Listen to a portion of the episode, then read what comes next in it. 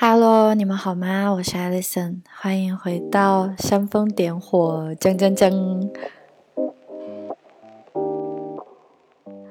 那因为我看了一下，上一次发布播客是2个月以前的事情了。天哪，自己惊觉一下，时间就这样过去了。有2个月没有录制了，突然觉得有一点点生疏，有一点点害羞。Anyway， 我回来了。然后因为我最近这2个月究竟在忙些什么呢？那除了是开始去旅行，做了一些小规模的旅行，然后是移居到新居在柏林，还有就是我做了一系列与清晨打造一个晨间习惯相关的一些话题的内容，包括晨间的瑜伽与冥想。所以我想说，趁着这一个势头，就和大家一起聊一聊晨间习惯这个话题吧。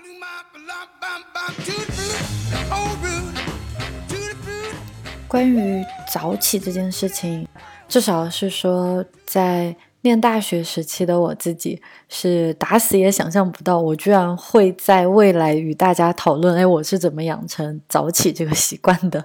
因为我从小到大都是一个超级夜猫子，应该和大家都差不多啦。其实青少年都有睡不完的觉，因为我们需要去发展我们的大脑、皮层，还有包括身体的需求。我们在青少年时期是非常渴望睡觉的，所以其实在青春的时期多睡一些觉不是什么太坏的事情。但是无论如何，于我来说，在28岁以前、27岁以前，早上起床这件事情一直都是一大苦差事。而且我每次都会把那种在7点以前起床当做是一件折寿的感觉。我不知道大家有没有相同的体会，就如果我在5、6点起来的话，像以前可能要赶车呀，或者是要军训啊，不管怎么样起来跑步啊，就是学校里面的事情，我就会觉得一整天那个心跳都不舒服，就会觉得天哪，这个太折寿了，我才不要早起呢，然后还要回去补个回笼觉之类的。那所以早起这件事情其实真正进入我的生活，是因为我有一个法国的一个朋友，其实在许多文章里面经常提到过他，他叫小 K， 他也是对我人生有非常大的启发性的一个好朋友。我是在23岁那年认识他的，我应该在播客里面也提到过他吧，不记得了，但是在文章里面有屡次的聊到过他。那其实是他指引我去阅读很多类型的书，我们也共同过上了数字游民的生活状态。我们在上海认识的时候都比较年轻，22、23岁，所以其实是在一个人生的，在当时会不自知啊，但其实现在返回去看，就是一个在自我身份还在无法找到自我身份认同的一个障碍时期，是比较容易感到焦虑，然后比较不知道自己究竟想要什么一段时期。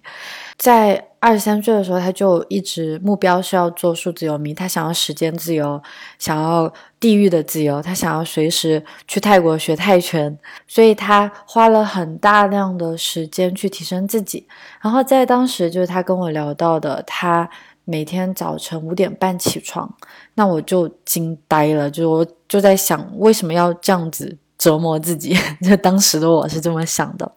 然后他就很有趣，他会很细心的跟我去描述，他就会说那我每天都会去观察一下，不是说我今天决定我明天要5点半起床，我明天就持续的每天从今天以后都5点半起床。他说这是不可能的，大多数人都是做不到的，因为自律其实它本身是一个伪命题嘛。我们其实在前面的播客有聊到过，就是自律的那一篇播客。他当时就给了我一个本子，他的页头上面写着5点起床让我的24小时变得更加的丰富。然后我再仔细看，他在空白处有很多被来回修改的一些笔记，这些条目其实都是一条条阻碍他起床的理由。他会写下，他就说今天我没有5点起来的理由是什么？是什么样的原因？是我今天贪睡了。那我为什么贪睡？是因为昨天睡得太晚了，前一天太累了，是因为运动太累了，还是因为出去喝酒了，还是聚餐太晚了？究竟是心里不能接受5点起床太变态了，这并不符合常规，还是什么原因。那他会一步步的去推导，然后又询问自己，为什么我总是睡得那么晚呢？是因为晚上总是抱着手机，抱着手机在做什么呢？在刷社交网络，是有太多事情要做。其实很有趣，他的这一系列自己去询问自己的问题，也是一个自我观察，去观察自己一天到晚都在干些什么的一个很好的方式，也是我觉得一种醒着生活的一种方法。那以此类推，他每一次的疑问也都会给出相应的解决方案，以此来克服自己想要放弃的心理。所以最后他仍然是坚持到了5点起床，而且他5点起床然后就会去健身，然后做一些晨间笔记，会冥想。结果5年以后，我才开始真正第一次亲自去尝试一下，看看我自己是不是可以早起。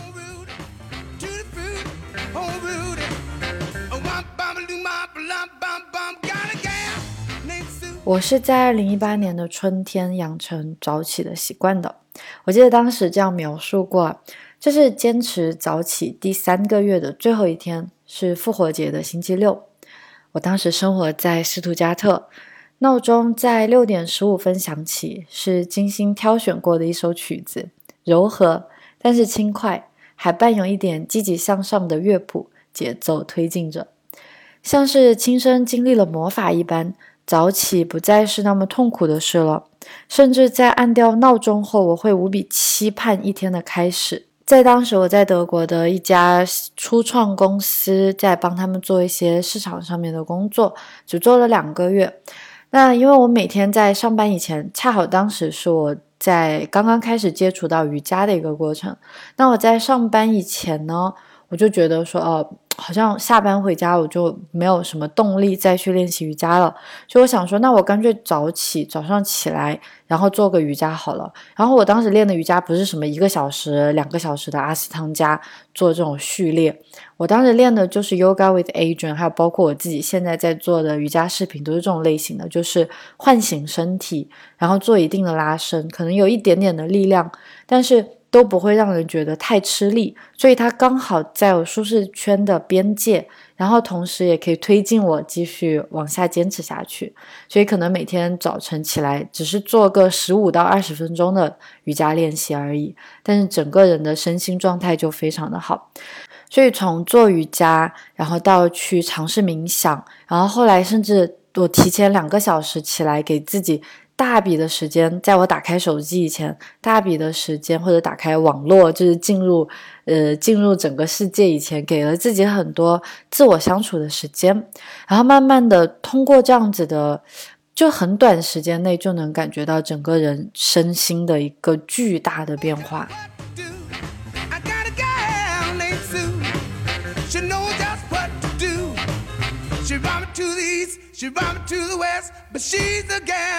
那事实上在当时我可能也就6点半，最早就6点10分起床，我还是没有做到6点以前，就5点过就起来。我觉得到现在好像因为时间上比较自由，也没有太强迫自己，但是我觉得自己做不到。所以对于每个人来说的那个早起的时间，其实我觉得不应该说我们都划分为5点算早，6点算早，7点算早，8点就不算早了，并不是这样的。可能你每天早晨工作的时间是10点开始，那么在7点起床就有很长的时间给自己去使用，那所以7点对于你来说就不算太晚，对不对？就其实已经是很早了，所以一定要根据自己的状态来调整。那我在当时也大量的去了解了一下晨间习惯究竟是一个什么东西，像我当时我根本就没有意识到我正在为自己建立一套就是一天开始的一个系统，就从冥想开始，然后到我去写感恩笔记，到我去理清思路，或者写一些意识流的笔记，其实都是一个建立晨间习惯的一种形式。那我很惊讶的其实发现，包括 Lady Gaga 还有奥巴马，还有包括星巴克的 CEO 霍华德，还有更不用说自律达人本杰明·富兰克林，他们之间其实共同点都是有一个很固定的 morning routine。 这个 morning routine 在英文世界里面是真的比较怎么说，比较炙手可热，就是很潮流的一个话题。当然它并不适合所有人，但我觉得仍然值得尝试。所以像奥巴马当时还是总统的时候，他每天都会在处理国家大事的前2个小时就醒来，他会做45分钟运动。我记得他是很喜欢打篮球。接下来他也会拥有一些属于自己的独处的时光。还有当时的第一夫人，他的妻子米歇尔也是每天4点半起床起来运动。星巴克的创始人霍华德每天4点半就起床了，然后他会利用这些时间去遛狗，并定下当日要完成的目标。而 Lady Gaga 可能在好莱坞现在比较流行的就是大家每日清晨就会起来进行一些冥想。那拥有自己独特风格习惯的各种成功人士，打个引号，数不胜数，都非常多。那这个晨间习惯，其实我在当时刚刚接触嘛，就才接触了几个月，我觉得它非常的奇妙，非常的神奇。然后我自己会过多的把重心放在晨间习惯这件事情上，就我会到处去跟别人推荐啊，那你就早起，你起来就做你喜欢的事情，甚至你什么都不做，你就泡一杯茶，就与自己相处就好了。这当然其实是很好的建议，但是它真的并不适合每个人，而且也不是因为晨间的这些习惯就会让我们变得更优秀，让我们变得，都不说优秀吧，让我们的生活好像更有条理。因为有些人真的就是习惯在夜间他会更有效率，在夜间他更有一种自我相处的安全感，所以并不一定是因为晨间习惯改变了人。所以在2年之后，也就是今年的年初，我又写下了一篇文章，叫早起2年后生活真的改变了吗？我觉得很有趣的就是我自己也在观看这2年来我在过去写下的一些文章，我当时是怎么想的，然后我现在又有一些什么样新的角度，新的看法。我觉得这也是一个自我成长，包括观察自己思路的一个很好的方式。那我发现其实真正美好的不是晨间的习惯，也不是晨间的仪式感，不是说哦，我要把桌面摆得漂漂亮亮的，我要买一些很漂亮的东西，然后我要去买香薰，我要做这个做那个，不是这样的。而是我们晨间起来做的那些事情啊，它会让我们拥有一种对自己生活的掌控感，而这种掌控感才是真正给我们带来自信的一个东西。因为控制感是心理学家公认的一种基础的安全需要，对我们人生感到无力、抑郁，甚至是主动的去追求一种丧，就天天看剧，什么都不要，就搞这些，通常都是因为我们认为自己对生活失去了控制所造成的。那美国心理学家朱利安·罗特教授他提出的心理控制源理论，就将人们分为内控型与外控型2类。内控型的个体相信成功源于自己的努力和能力，而外控型的个体则认为外界力量操控着自己的命运。所以其实光看这2条，我们就可以明白，我们不一定说谁掌握了真理，但是谁的心理状态会更加的积极，会更加的健康，对吧？不光是我们肉体上的健康，我们心理上的健康很多时候会回归到我们的身体上去。那所以也并不是说内控型的人格就一定好于外控型的人格，毕竟有时候过多的自我赋能也很容易在我们受到挫折的时候会陷入一种自卑与自责的打击。因为我们会觉得啊，我明明可以控制这件事情，但我没有做到，那一定是因为我是个屌丝，我是个 loser， 对，就是我是个失败者。所以啊，我们真正重要的是找到一种平衡。那这个我在晨间，至少我自己感受到在晨间养成的这些，我都不能说养成这些习惯吧，就是说晨间做的这些事情啊，它对于我来说就是给我一种控制感。这是我认为早起这一行为真正的妙处。那我是怎么养成晨间习惯的，或者我怎么样做到早起的，其实真的并不容易，不是一蹴而就的。甚至包括冥想，像我经常会说我们不管是早晨还是中午，甚至是你在觉得自己最脑袋最混乱的时候，其实是最需要冥想的时候，就让我们的 monkey mind， 对不对？让我们那个疯狂的像猴子一样的到处东张西望的那个大脑，让它安静下来的话，你的整个心情会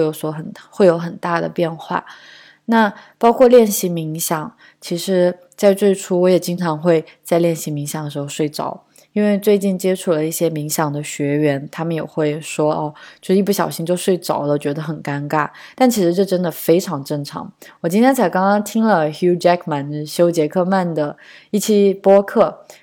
他也提到他在冥想的时候，他从23岁开始做 Transcendental Meditation， 好像中文翻译过来是超觉静坐，它是冥想的一种方式。然后他说自己也是经常就会睡着，他到现在每天都还会练习2次，至少早上的那一次他是一定会练的，下午有时候他说看情况。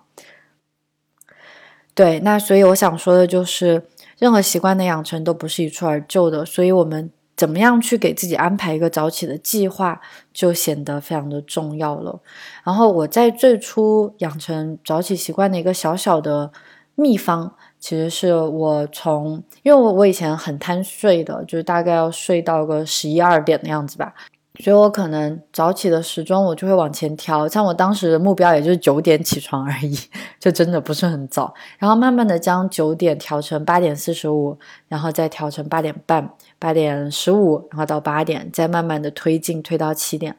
然后这个其实中间的这个15分钟的这个变化，并不是说哦，我今天是8点45，明天我就8点半，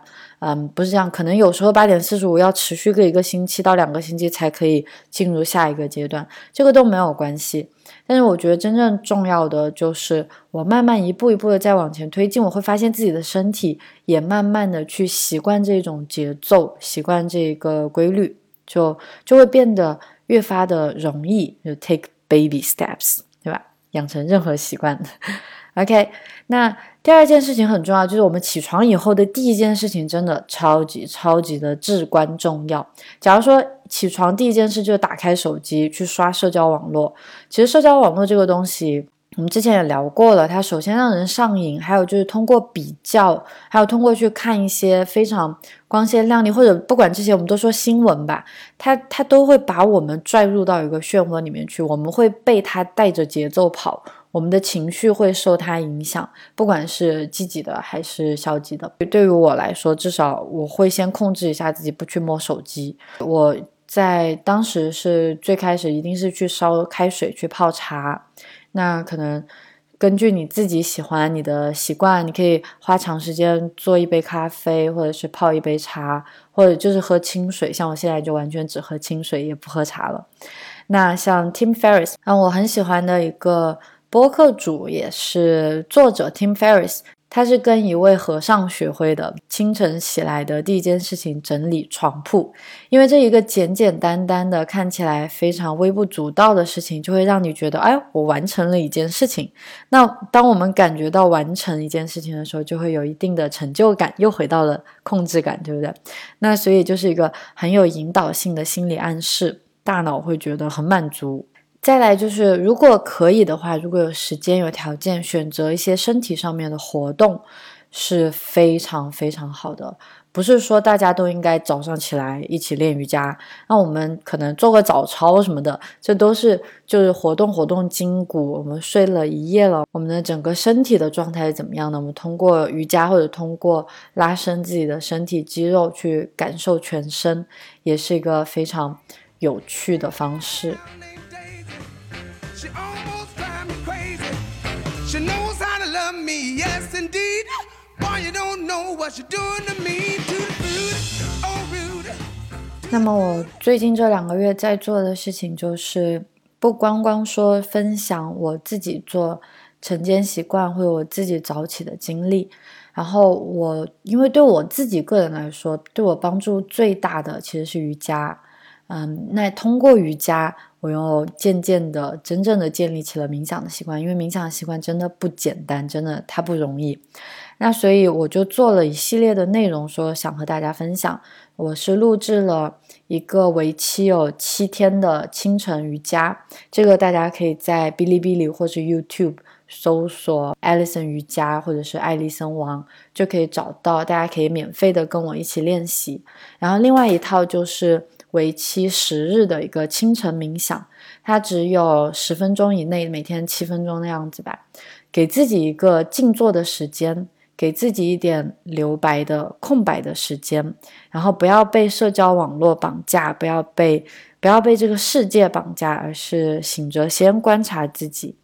那一开始可以每天花几分钟来练习冥想，什么都不要做，只是观察一下内心涌动翻滚的一些感受。那当然这不是最重要的形式，或者你可以出门散步，去森林里面漫步，换回一下此刻或者比自我更深刻的东西。我觉得这是很重要，提醒我们谋生有时候和生活真的相差甚远。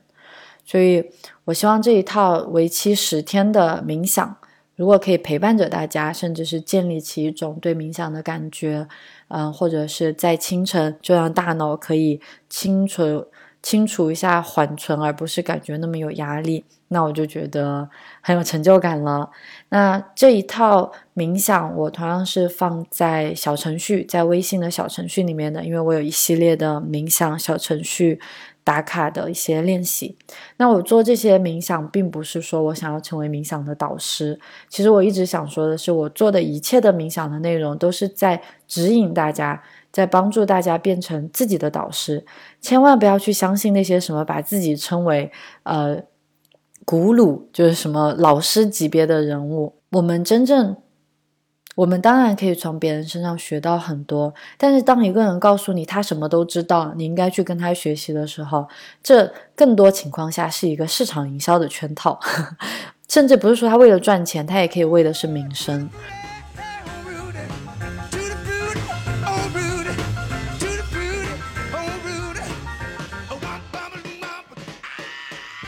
这一套为期10日的冥想只需要30几块钱，就是一杯咖啡的价格，就当大家在清晨提神醒脑的一种帮助吧。那其实对我来说，我觉得通过这样的冥想，它是建立一种生活当中的秩序，而一种秩序是鲜活的，它并不是机械的。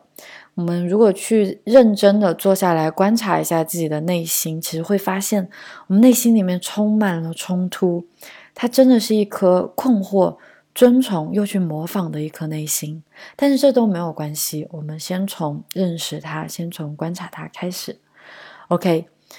关于这一套练习我就介绍到这里。大家如果也对清晨早起，当然你也可以有自己的晨间习惯，你不一定说就是要起来做冥想、做瑜伽，做任何你喜欢的事情就好，可以是阅读，可以是写作，可以是画画、练书法，这些都非常的好，就要找到什么是最适合你自己的。那斯多葛学派哲学家塞内卡，他在2000多年前就言明过，他说人们在捍卫个人财产的时候锱铢必较，而一旦挥霍起本该吝惜的时间来时，却是出手大方。至少在我从前，无论是上学还是上班，我都一定是那个匆忙出门踩着点到达目的地的人。那清晨几乎就是一段彻头彻尾的慌乱的慌忙的时光，快速的搭配衣裳解决早餐，一刻不停的追逐通勤，接着又在人流中快步的迷失了时间。所以无论是早起的时光还是午休，你允诺自己的5分钟静坐，哪怕只是洗澡时认真感受温水流过肌肤，这都是属于你自己，别人拿不走的珍贵的生命体验。改变生活状态不是早起本身，而是你主动挑战自己，推翻既有秩序而带来的自信心，改变了生活。我们在生活当中重要的不是建立仪式感，而是一种掌控感。在这个无常的世界里，无论我们是5点起床还是10点起床，这都不是最重要的。最重要的是，至少你对自己的生活在某一处角落是有一定程度的掌控的。你所谓自己建立的晨间的时间是完完全全属于你自己的。这时生活便会悄悄掀起一场暂时不易察觉的革命，但是你一定会看到它，你也会加入它。好，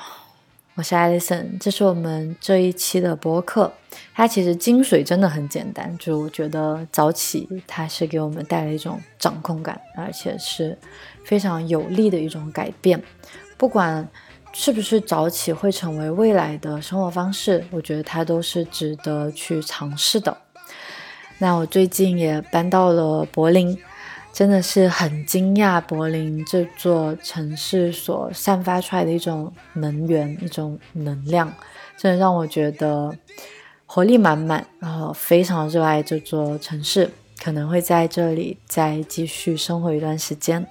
那大家也跟着我的播客可能去了一些地方，谢谢你们的陪伴，然后我们下一期煽风点火随时再见咯。